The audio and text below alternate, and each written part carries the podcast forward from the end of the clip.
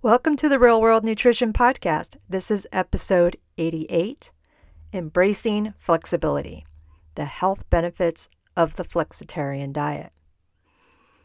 Hello everyone, I am Shelley Rael, registered dietitian nutritionist and the host of the Real World Nutrition Podcast, where we delve into practical and realistic approaches to healthy eating and explore how nutrition impacts us in our everyday lives.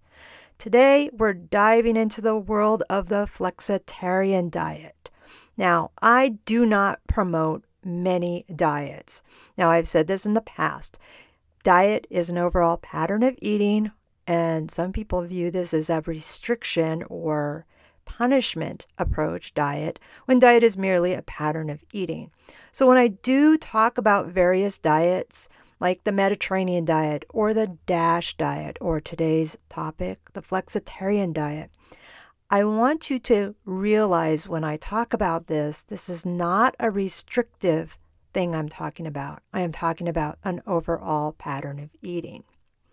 So let's get into the flexitarian diet and what this is. Now, people often tell me that they have a desire to follow a plant-based diet, which is somewhat of a new name for the vegetarian diet. And I did a previous episode a long time ago in episode 15 about the difference between plant-based and vegetarian diet. So I have a link to that in the show notes. But I have people who want to have this approach of vegetarianism but don't want to give up meat entirely. Now, first I need to say this. There are no rules for following a vegetarian or plant-based eating.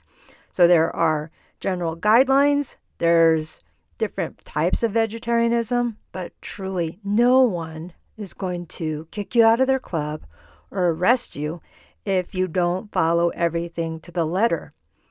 So if somebody wants to indulge in some prime rib or even ribs on occasion, but follow a mostly vegetarian diet, that's okay. So this occasional desire for meat, in whatever form that may be, is where the flexibility of this flexitarian approach comes in. So let me go into more detail about what is flexitarian. Flexitarian follows primarily plant-based diet, but occasionally incorporates meat and other animal products. So we say, let's think of this as the best of both worlds. Being vegetarian, but also being an omnivore. So omnivore, choosing both plant and animal-based foods. So you choose what to eat while focusing on increasing your intake of plant foods. So this could be, you're going out to eat with friends and you don't want to have to worry about whether or not the meal or the food that you order has animal products in it. So you're just going to not worry about it for that time. So you might wonder, why does somebody want to be flexitarian? Well, really, the potential benefits without the herd or common restrictions or lists of no foods that are off limits while increasing your plant intake. So it's really a flexible eating approach. That's why it's called the flexitarian diet. There's other potential reasons to consider this approach to eating. There's health benefits, improved heart health. So the more plant-based foods you integrate into your diet, the better for your heart that is. There are studies that have shown that flexitarian eating can reduce the risk of heart disease, lower blood pressure, and improve overall cardiovascular benefits. And plant-based foods like fruits, vegetables, whole grains, and legumes have heart-friendly nutrients like fiber, antioxidants, and mostly healthy fats. Now, I've said the word diet. I do say diet is really an overall eating pattern, but some people do want to know about weight management. So we do not like counting calories. We don't like restricting ourselves to certain types of foods or certain numbers of foods. So the flexitarian approach might work here for weight management. Because this emphasis is on plant foods, this does tend to lead to lower calorie intake while also providing essential nutrients.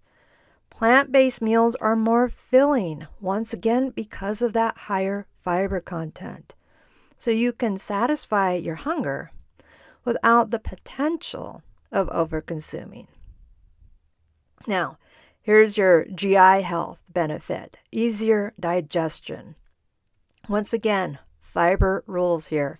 So when it comes to your digestive system, we call fiber nature's broom. So the flexitarian diet can do wonders for your gut health and benefit your colon health or your large intestine, and then the end result, colon health. Plant-based foods, once again, rich in fiber, and it helps reduce the risk of constipation. Now, here's one that people don't always think about, but here it is. Reduced environmental impact. This is where you don't have to go completely meatless, but reducing your meat consumption and choosing more plants in your diet reduces your carbon footprint and can help with combating climate change. So animal agriculture does contribute to greenhouse gas emissions, deforestation, and water pollution. Now, I'm not saying we have to eliminate this altogether, animal consumption. This is the flexitarian approach. So you can reduce your intake of animal foods and have a better outcome for the environment. Now, one more key here is more nutrient diversity. Because we encourage incorporating plant foods into your meals, this could provide various nutrients. Again, fruits, vegetables, whole grains, nuts, seeds, they all have their own unique nutrition profiles and can potentially increase your vitamin and mineral intake. Now, you don't have to go to the flexitarian approach to increase your intake of plants. This is the thing. Following a flexitarian diet is about balance and mindfulness.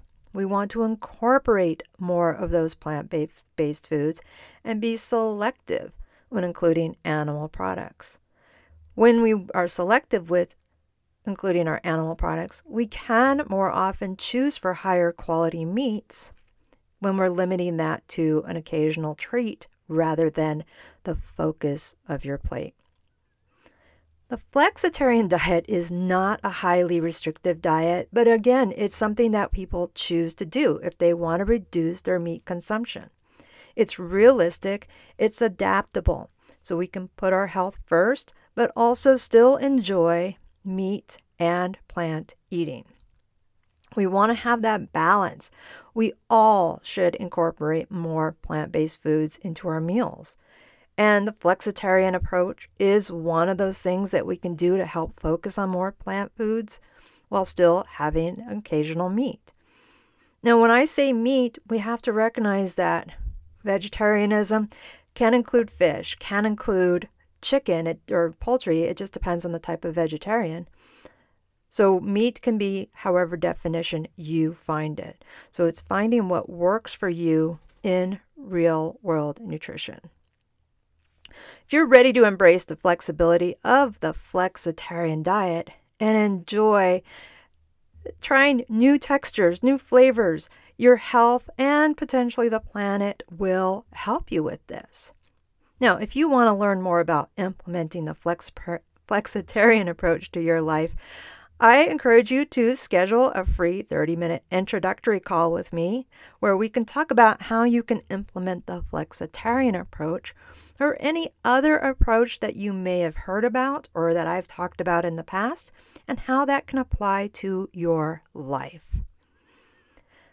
Thank you for joining me in this episode of Real World Nutrition. I always hope you find valuable insights into what I have to share with you on the Real World Nutrition podcast, and if the flexitarian diet is right for you, how you can start thinking about it more into your eating habits. Now, keep in mind, follow the show. This comes out every single Friday when you wake up in your favorite podcast app or platform. And until then, consider having a real-world nutrition approach to your everyday eating. You take care. Bye for now.